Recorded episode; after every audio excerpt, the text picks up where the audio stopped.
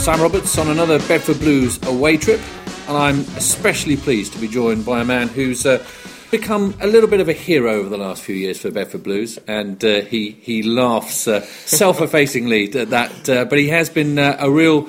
Uh, pick of the Bedford Blues players over the last few years, and I'm absolutely delighted to have our back row forward Gregor Gillanders with me on this away trip.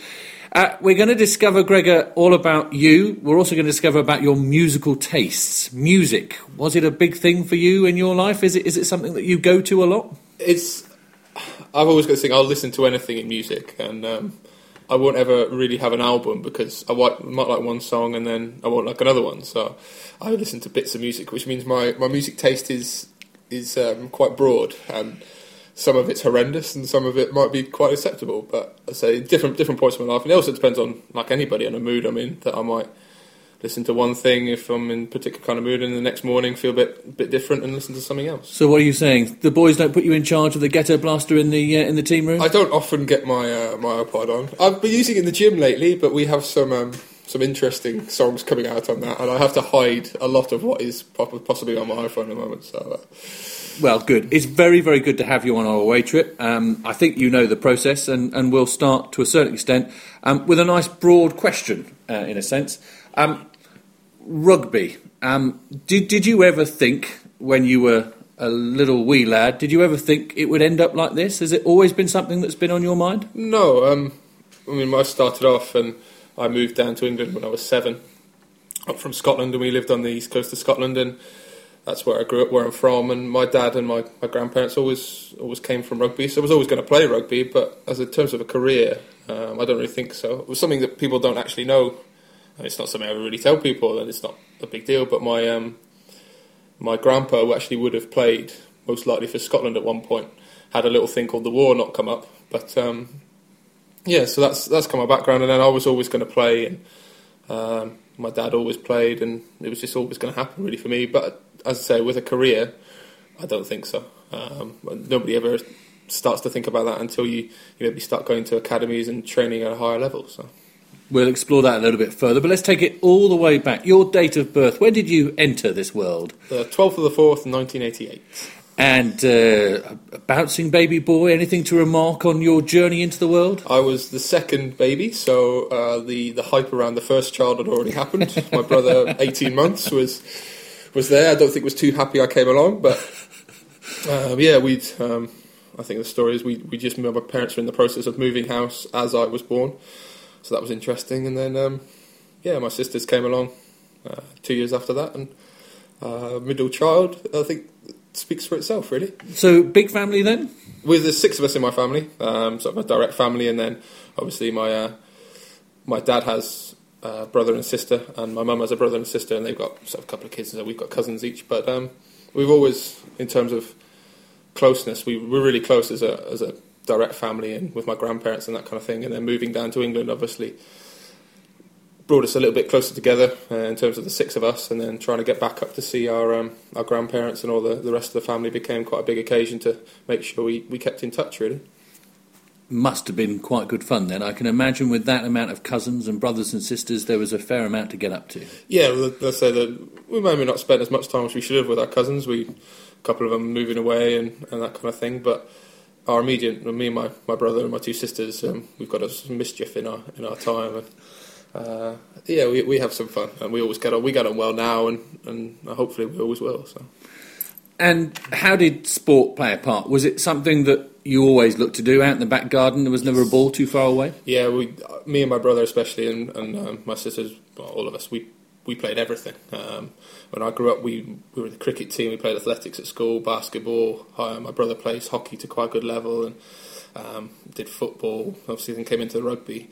But one of the big things that my parents looked at when we moved down to England was uh, we got quite a big garden uh, where we lived, which was a good criteria because we just wanted to be outside and play. I mean, we'd spend on a Saturday. I'd get a couple of friends from school, and we we spend four or five hours just playing one game in, in, the back garden and just making stuff up, which is is great. I just love being outside. Uh, I never wanted to sit inside and, and, do that kind of thing. Just get out and kick a ball around or, or make something up, really. And when did rugby? Can you remember your first game of rugby? I remember my first training session. Yeah. Um, I the way it worked with my school was I was in um, I went to a Church of England school, so up to that point I was heavily into church on Sundays, and obviously youth rugby is is Sundays, so I wasn't able to do as much as I would have liked. So I started junior rugby when I was 11, just started school, turned up for the first session, did all right, and um, sort of the big lad, the, the, captain as it were at that time, commented that he was ridiculous. I'd never played rugby before. He didn't believe me that I, I never had. So, but that's, I mean, I, would always played. I mean, half time we used to watch all the Six Nations games or Five Nations as it was then, and at half time we'd go out and, and kick a ball around just because got sort of the, the vibe from it and the, got bitten by the bug. But that was my first training session. Don't remember my first game though, unfortunately. And you mentioned there, I mean, heroes always a big part of it. Who was it on the telly that, that, that you wanted to be running around? I wanted to be a fullback. Okay. I wanted to be um, obviously Scottish background. I wanted to be Gavin Henson. Um, yeah. Not Gavin Henson, Gavin Hastings. That's what I'm talking about. we'll edit that bit. Yeah, I'll just say Gavin Hastings. Gavin, Gavin Hastings. Um, yeah, so I grew up watching him, and then it, it, progressed a little bit when I knew I was I was more of a forward. Uh, Simon Taylor was a sort of big influence for me, and then you've got all the guys like Zinzan Brooke was a big name. I remember um, when I grew up. You just said then when I knew I was a forward. When did that happen? When I started playing rugby. and, what, and, and, what, and, what, conclusion and how quickly little, did that? conclusion? I was conclusion? a little bit taller than, okay. than, a few people, so it was right. Okay. You're a, you're a second row straight away there. uh, it was always yeah. You, you, everybody wants to be a fullback or a fly half or a centre when they're growing up, and then so if you turn up to your first training session and they, they put you in a, in a position and that's how it goes. And to be honest, I mean, I get a lot of stick for the way I, not a stick, but a lot of banter for the way I play. And I'm more happy with the ball in my hands and not the nitty gritty stuff. And I like doing that, but it's, I just want to play rugby really. I mean, there's, there's stuff where maybe it gets a bit boring and it's wet and cold and I want to play where we can throw the ball around, which is why I love playing at this club really. So you, you talk about your formative years in rugby. How, how did that sort of pan itself out? Do you, do you remember sort of allegiance to, to a, a mini rugby club and, and, it go through there? was, was school play any part um, in rugby? School school played a reasonable part. We weren't a big rugby school. Um, my my teacher, Mr. Young, who was our, our sort of our, our, rugby coach, as it were, he was a big influence. He helped quite a bit. But my major my major club was Kibworth at the time which is my local town of Market Harborough. It's actually called Market Harborough now. They changed the name, but to me, it's always Kibworth. And we we went down there. Me and my brother both played. My dad played for the Vets before he um, decided his knees weren't good enough, and that's where I went through from the age of under under 12s. It must have been up to um, play for the Colts team, and then moved on from there. There must have been a point at which, though, there was a, there was a shift. There was a, there was a moment at which you people around you started to say you're quite good. Come on, you know, pu- push yourself into this or yeah, that. we. Um, it was always you come through the academy stuff, not this, the, the county stuff, and the um, we went through. I went to Midlands when I was 16 and, and played for them. Didn't make the England squad that year, um, and that's when from that, on the back of that, I then got invited to train with the EPDGs at at Leicester, and that's when it kind of it started to become more of a, a thought in my mind that maybe club rugby was not as far as I could go. I could go a little bit further and, and push on and, and try and get to a higher level, as it were. Maybe they're still not thinking of a career at that point, but training with um, sort of better people and, and better better situations, really. The names in that group, there must have been a fair few people that you now continue to play against and yeah, with. Yeah, I mean, uh, uh, the one thing I like at the moment is, especially in, in our league in the Championship, I don't think there's a club at the moment where I don't know, either from playing against or playing with one of their play- at least one of their players. And there's quite a few where there's a couple of people which I really like, and a lot of those guys were the guys I grew up playing with. Um, as they coming through those those academy, there's a coach, uh, excuse me, county systems and ambulance systems, and then into the EPDGs at Leicester. You meet so many different people, and some of them are not playing to. Um, to where their potential maybe brought them up to, and that's just personal choices. But some of them have, have gone on, and I say I came through the year I was in uh, the academy system at Leicester. Is Ben Youngs was the year, year, below me, and he's now obviously sort of one of the top scrum halves in the country, if not the world. Let's talk about music. First piece of music. The idea being that you're on an away trip and you can take three songs with you on this on this iPod. It's a bit of a dodgy iPod, in so much as they only take three songs. But I want I want to hear from you your first choice. What what, what song would it be that you would you would perhaps um, you would perhaps look to first? The first one's easy. It's um, Oasis Wonderwall. That's it's something. It was a big song when we grew up, and I've got a couple of memories of that. Where the first one was our year eleven results day. Always a big day. You all go into school, and then obviously there's a bit of merriment in the evening, as it were. Obviously, all done above board. And Completely. I remember being in um, sort of one of the bars or the clubs back uh, where I went to school, and being downstairs in a kind of a little basement room that they used, and it basically was our whole year in there. And this song came on, and everybody's on the dance floor just singing along, and it's just one of the happiest times I've ever been, just because we were young and we were just enjoying ourselves. And um, so this song reminds me of that. And then another time we were, I think it was a New Year's party um, back at my parents' house, and there's maybe sort of 20 of us stood around in my parents' kitchen, and this song came on at midnight. Obviously, you had this, the, the normal um, Auld Lang Syne that we all sang to, and then one of the guys put this on, and again, stood in the middle of the, the kitchen, big group of people just singing along and really enjoying themselves. So. Backbeat, the word is on the street that the fire in your heart is out. I'm sure you've heard it all before, but you never really had a doubt. I don't believe that anybody feels the way I do about you now.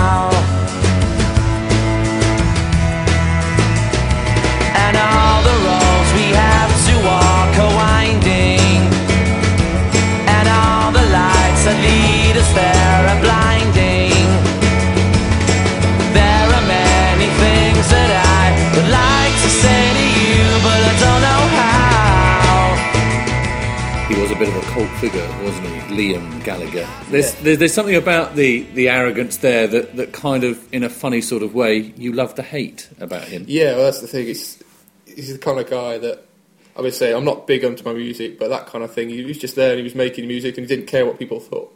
Um, and it's the easy choice for people picking that song because it's it's Oasis, it's a big band, but it gives me those kind of memories. So Cheesy though it may be, this segue, we move from one icon perhaps to, to another in a different. In the rugby world, the, the icon name of, of Leicester Tigers, and, and, and how did they start to sort of position themselves in your life? this is not embarrassing as such, but my mum actually got in touch with them um, after right. I'd, I'd been picked for the Midlands and said, "Look, this is my son," and we sent up a, a kind of a bio of me, and they then invited me to come up and train um, once a week on their Thursday nights and in their EPDGs, and then it kind of progressed from there. Which So- is not a lot. Not a lot of people know that that my mum got me into Leicester. So that's uh, So you owe, you owe everything to I your owe everything mother. to my mother. Actually, and, and on a side note, I owe everything to my mum and my dad because of the way they, they looked after us. I said earlier that me and my brother and my sisters played everything when we were younger, and that included my parents, for one, paying for it, and for two, getting us to and, to and from everything we did. My dad used to travel on a Saturday morning, he'd take me an hour and a half to Birmingham for an hour training session, wait around, and then drive me an hour and a half back. And nothing was ever said, he just accepted that was what was done, and um, I can't ever thank them enough for that. But arriving at Leicester Tigers, it must have been, you must have been looking round occasionally and just sort of um, pinching yourself and sort of realising that, that this was this was very serious. Yeah, well, I mean, you, you go to these clubs and there's guys like Martin Johnson walking around, and there's there's all these big names walking around. You see them, and as a young guy on a Thursday night, you see them, and that's a big deal. But it was also the the guys of my age, and maybe a year or two older, that I was then training with. That I'd gone through club rugby and county rugby and Midlands rugby, and these were the big guys that were always there. They were always in the squads. They were the best of the guys, and I'd, suddenly I was training with them, which was was great for me. It was just um, another new experience, really. Was it a difficult time adjusting, or did you feel it was always something that you were you were happy doing? Was there any crisis nights where you put your head in your hands and go, "Crumbs, you know, this is is this me?" Yeah, there's the odd, the odd occasion when you think, oh, I might, be out of my depth here, but that's only for a little split second where maybe you make a mistake and you feel that everybody's then judging you from that. But I said, you can't do that in a rugby environment, so you quickly learn that mistakes happen and, and things go on, and you just got to deal with it, enjoy yourself, and, and improve and move forward. Were there any key coaches in there that that you Yes. still sort of think about and Uh, hear well, them saying things yeah, to you? I, I sadly can't remember some of them. A lot of them were, were a great help, but um, one of the guys was there was called Mike Peniston. He was a great coach. I think he's he now went across to Australia and he's he's working out there. But he was one of these guys that just wanted to help young guys train and play. And then um, moving forward, we had Andy Key. Obviously, a lot of people down here know him.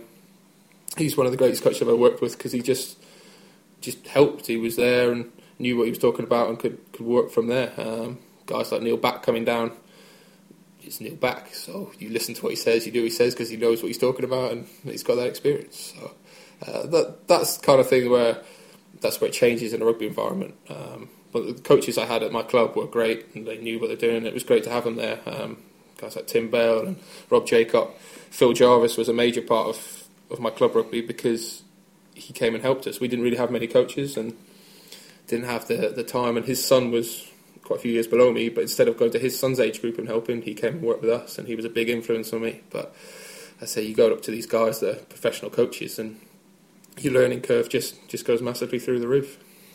You talked about that environment at, at Leicester and, and, and how it must have been um, pretty sort of intense. Um, how did it play itself out on a sort of weekly to monthly to yearly basis? How how did you foresee what was going to happen with you, and, and, and how did you navigate that? Well, the first year, as I said, I, I, I was training there. I think once a week in my what was year eleven year, so that worked quite well with school.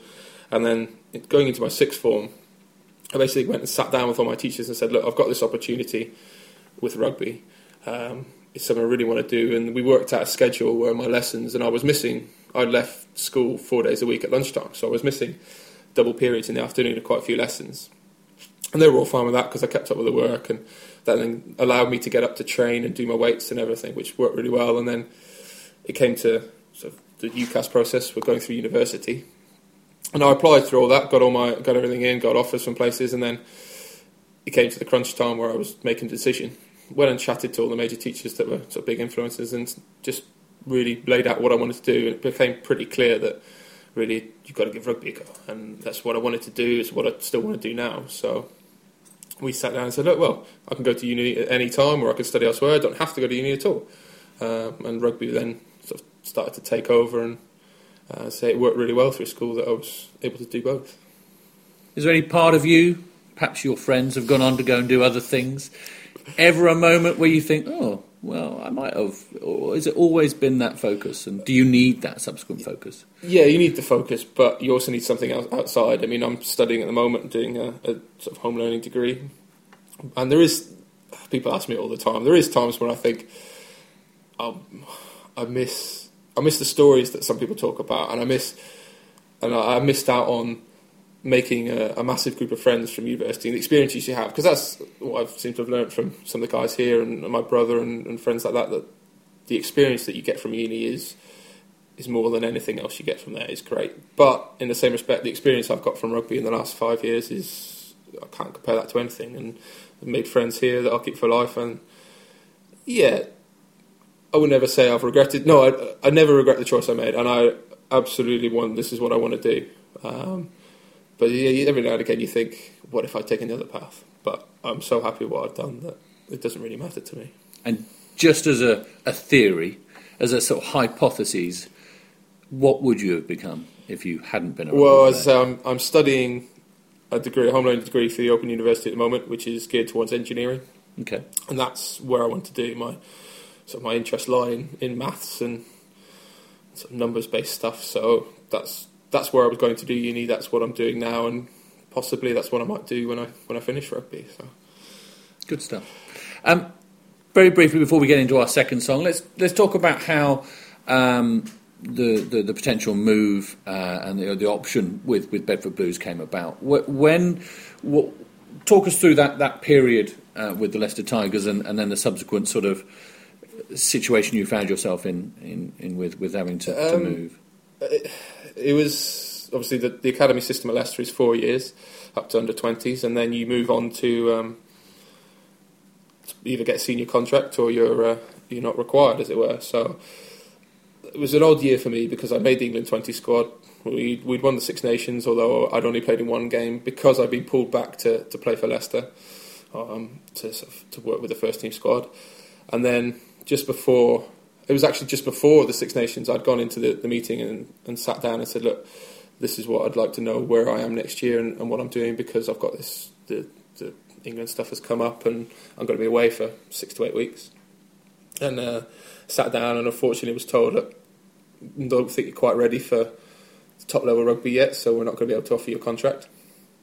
Which was generally one of the hardest times of, I've ever had in my life, and definitely the hardest time I've ever had in a rugby sense because just grown up for sort of three years through an academy system, and I generally thought I had a good chance, good chance of first team rugby there. And it must have been a bit of a rug from underneath your feet because you're, you're in, in some ways you're being told some really good things about your yep. rugby, and then in, in, in another sense that's yeah, that's what I found hard because of the situation I was in was technically considered one of the, the best in my position in the country because we were playing in that age group, and then um, let's say you get this rug pulled out from under you that it's not going to happen for you at the club that you love and that you want to, to play for. So that was hard, but let's say you, you, get these situations where you have to then move on from that. So I went to play played the Six Nations that first game against Wales and really enjoyed that, and then obviously got brought back to play for Leicester, which um, was great because uh, technically I'm playing first team rugby, playing played in the Premiership, which is, is something,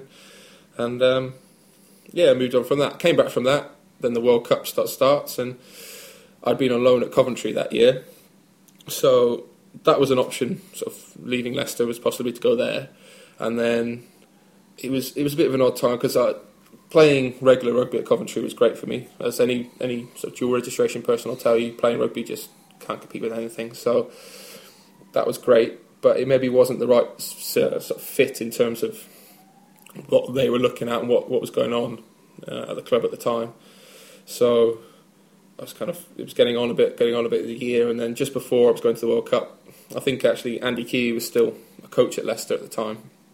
I had a talk with Mike down here, and uh, yeah, it just kind of came from there that got in touch with Mike and, and, and signed down here really, which was it was odd because I'd never been here before, and I'd never. There was guys like um, Ollie Dodge and, and Tom Youngs that they'd all be coming down and playing their rugby here, so they knew what was going on. So I had a little chat with them and a little bit, but kind of just signed on faith, really, as it were, and about the good things I heard. And I still call it one of the best decisions I've ever made in my rugby life because of the way it's worked out. Um, so it could have gone. I think the, the options I had were, were Coventry and I think Rotherham might have been interested at the time, but it was just a name floating around, really. And then Bedford came in, so I snapped that off, and it was all done and, and signed. And then I uh, sort of just had to knuckle down and really work hard. So, second song, does it get any easier choosing these songs or more difficult? No, you start to think about things about.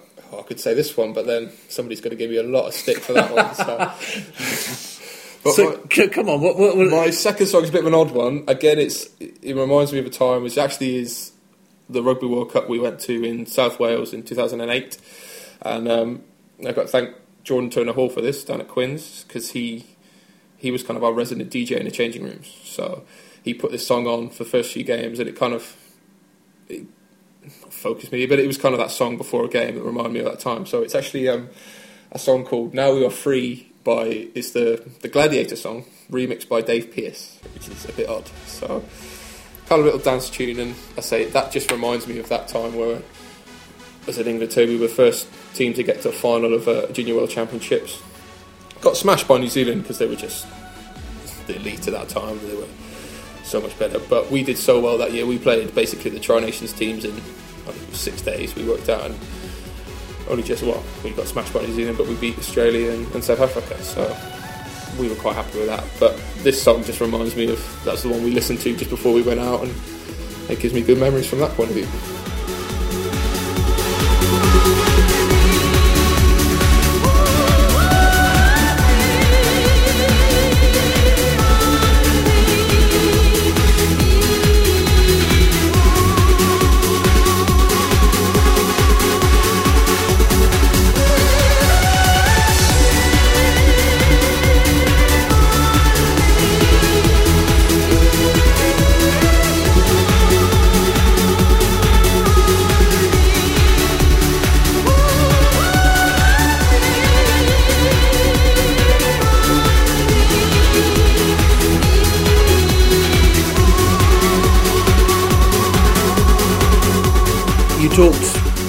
Hearing from the Gladiator soundtrack. you, you, talked about decisions and uh, the difficulty and the, the, the subsequent sort of um, uh, feelings you felt when, when Leicester turned around to you and, and, and, said what they said.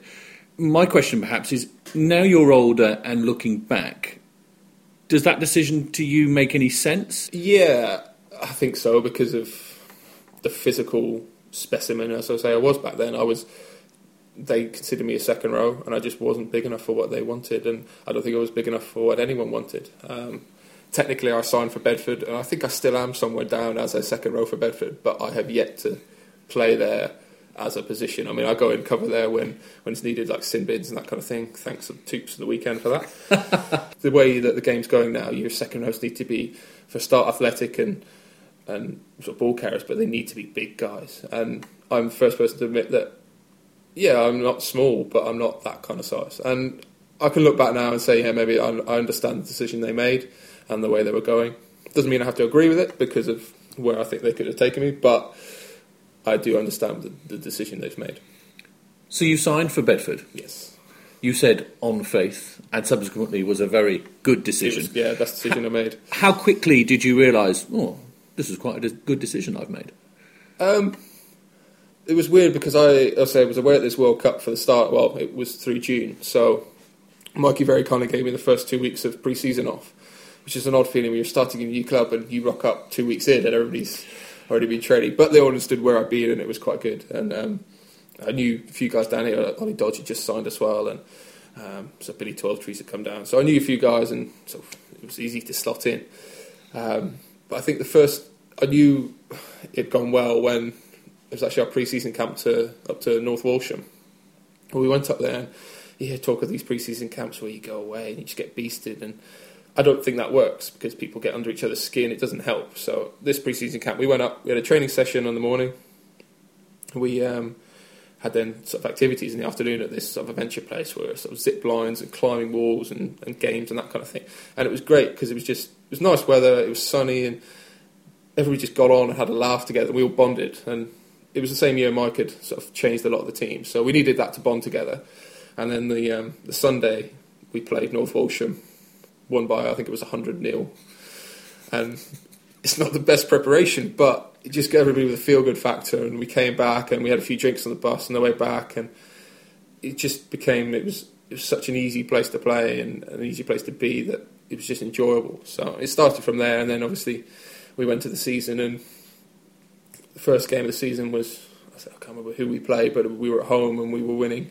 Same game, Billy scored four tries and slotted a touchline conversion with a drop goal, which yeah, the big headed. Not talking about that. Um, yeah, it was it was that. That's when I knew we were just playing rugby, and I knew I was going to enjoy it because of the way that that was that we were playing, the way we were training. It was just it was good fun, and that's what rugby should be. I don't ever envision myself playing when it's not fun. So I certainly remember that first year. I certainly remember um, Mr. Twelvetrees ingratiating himself with a local lingerie department. Yes. Um, but it must have been very easy, as you say, to sort of grow to like the place. And were you aware also? You mentioned it just then. Were you aware also of the kind of shift Mike Rayer talks about? It being one of the more difficult decisions he's had to make as a DOR. He cleared a lot of people who'd done a huge amount for the oh, club. absolutely, yeah. Were you aware of the of the potential challenge as a team that you had that year to sort of to sort of do what you wanted to do? Um, I don't know if we were, we we knew obviously because there was I think seventeen new guys joined that year. We knew there'd been we talk about as a clear out really, and I've don't envy Mike with that job where the guys he's got rid of like Matt Allen and Hinko and, and those kind of guys where they've done so as you say they've done so much for the club and they've they've been here so long to ask them to leave as it were must have been very hard. But we came in and we were a young side back then. We're still young now it seems, but it was a time where we just, we just came out and we were let to express ourselves. And as young players, that's the best thing you can do because we were allowed to, to do what we want. And as we started well, so then that snowballs the effect, which which helped. I don't know about the, the expectation or the pressure to sort of vindicate the decision, but we just wanted to do well as anybody does. I remember that season. I remember one particular game in that season, and you probably do as well. It was a, the game against Doncaster at home, mm-hmm. And all the talk before the game had been about how tough this game was going to be. They Yeah. fancied their chances. And I think at half time it was about 40 0 to us, and we'd scored some incredible scores. It, it was um, it was a fine time to be a blues player in a, in a funny sort of way, and you must have realised, personally, privately, you must have thought, wow, if, if there's ever a platform, if there's an opportunity in which to put yourself into the limelight, th- th- this is a great team to do, to do it with. Oh, absolutely. As everybody's talked about that for the last sort of this is my fifth year, and for the four, last four years, everybody said Bedford's the greatest club to to move up because we're regularly and have been at the top of the championship, and that's the best platform to then to move on from that. Um, I remember that game actually. Was, I think that was the first Ladies' Day because we had horrendous, massive shirts that were ridiculous. Um, but yeah, that, that game was good because it was that sort of epitomised our season where we were we were running in trials from our own sort of five metre line because oh we could we could clear this and kick it out, but let's have a go. If it's on, let's have a go. So um, you get the rewards from that. We were running in tries, and the idea is that we entertain people on a Saturday, and that game kind of showed that we can do that. You've signed on a few times for Bedford Blues. Fifth year now, yep. I'm I'm guessing that every time you did that, Bedford Blues wasn't your only option. Was was there any ever a difficult decision to make? Yes, um, yes. Okay. Uh, my, I'll, I'll be honest. My, my, Mike. I've, I've talked about this with everybody, and I talked about this with Mike over the off season. That I still have my ambitions are to play at the highest level, um, which means I want to play in the Premiership, and obviously for my Celtic roots, as it were, and Kel- the, the, the Magners League or the, the RaboDirect League at the moment is um, is somewhere where I could possibly go, but. I see the top level as the Premiership at the moment. I just want to play. I want to play in England. I want to play at that level. So that's where I aspire to every year, and all I can do is try and play the best I can. If that happens, it happens. If it doesn't, it doesn't. And I've played a great level here, so. Um, but I still, I believe that that's where I, I can be. Um, it's I want to be. So and I believe I can get there. So. Third song. Um, this one was a bit more difficult. So the other two have got um, background to them and stuff. I remember. So the third one, I went onto my phone. I went onto the top twenty-five most played list, which actually it works quite well. It's just it's something a bit fun that I've listened to the last year, and um, it's well known that I didn't play a lot last year because of, of injuries and stuff like that. Which again was the hardest time of my of my life. That as a rugby player, you, you just want to play rugby. Um, I played, I think it was 96 games, or 90, 92 games, I think, in three years for the club. And then the, the last of those games, I blew my knee out uh, playing against Bristol in that final. And that was hard. And then I went to playing, from playing an average of 30 games a season, I went to play eight last year, which was, was tough. Um, so, in a way, this I mean, this song doesn't remind me of that time and get me through it, but I had a good, in times I had a good laugh last in the last year, and um, we had a great physio team and people helping out that that came and and got me back to where I was. And unfortunately, there was other little bits that maybe knocked on from that that I couldn't play for the the latter half of the season. Came back for the last game, but um, yeah. So this song is something that somebody told me that once I overthink things too much. So I've got to stop sort of thinking about things and, and worrying too much, which is, is nice advice. I try and take that, but I'm always going to do it. So this song is just something that I can then. It's an easy choice for me. That it's something I listen to a lot. Obviously, it's been on my phone and my on my computer. So it's um, by a band called the Eels, and it's called Hey Man. Do you know what it's like to fall on the floor? Cry your guts out till you got no more. Hey man, now you're really living. Have you ever made love to a beautiful girl? Made you feel like it's not such a bad world. Hey man,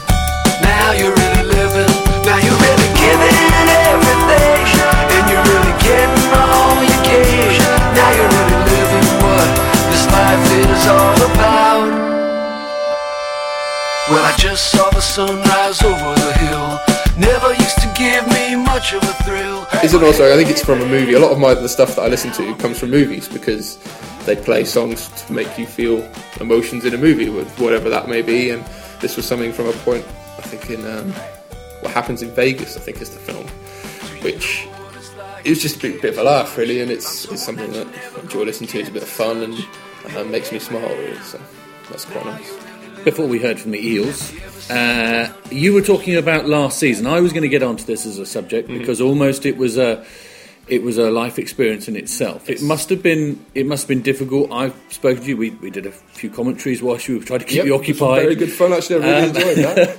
Uh, Um, I, you know, in the best way in the world, I don't want you up in the commentary box again, uh, Gregor. I want you out on the pitch. but um, it, it must have been, and I suppose it's something that happens with every sportsman. Every sportsman, in their own way, unless they're extremely lucky, has Mm-hmm. to deal with a period of injury. How did you deal with it? Did you go through many different emotions? Oh, absolutely. Um, well, first, um, I've talked to our consultant physiotherapist, Sam Jones, and he's he talks about they did an audit or something on, on rugby players, and they reckon you get a serious injury once every four years on average. So, technically, I got mine, um, as it were, and I've talked about the time when I left Leicester was one of the highest of my rugby career, and I'm not ashamed to say that when I saw I got injured on the Saturday playing against Bristol, I think it was, I seen the surgeon on the Tuesday, and driving back from Northampton, I was upset in my car. I was just thinking about it, and the, the phrase he used that was that I might not play again next year because of the severity of what I'd done. And that, when I started thinking about that, every time I thought about that on the drive home, I was really upset with that because it's what I want to do. I want to play rugby. So um, that was that was tough. Um, it was really tough.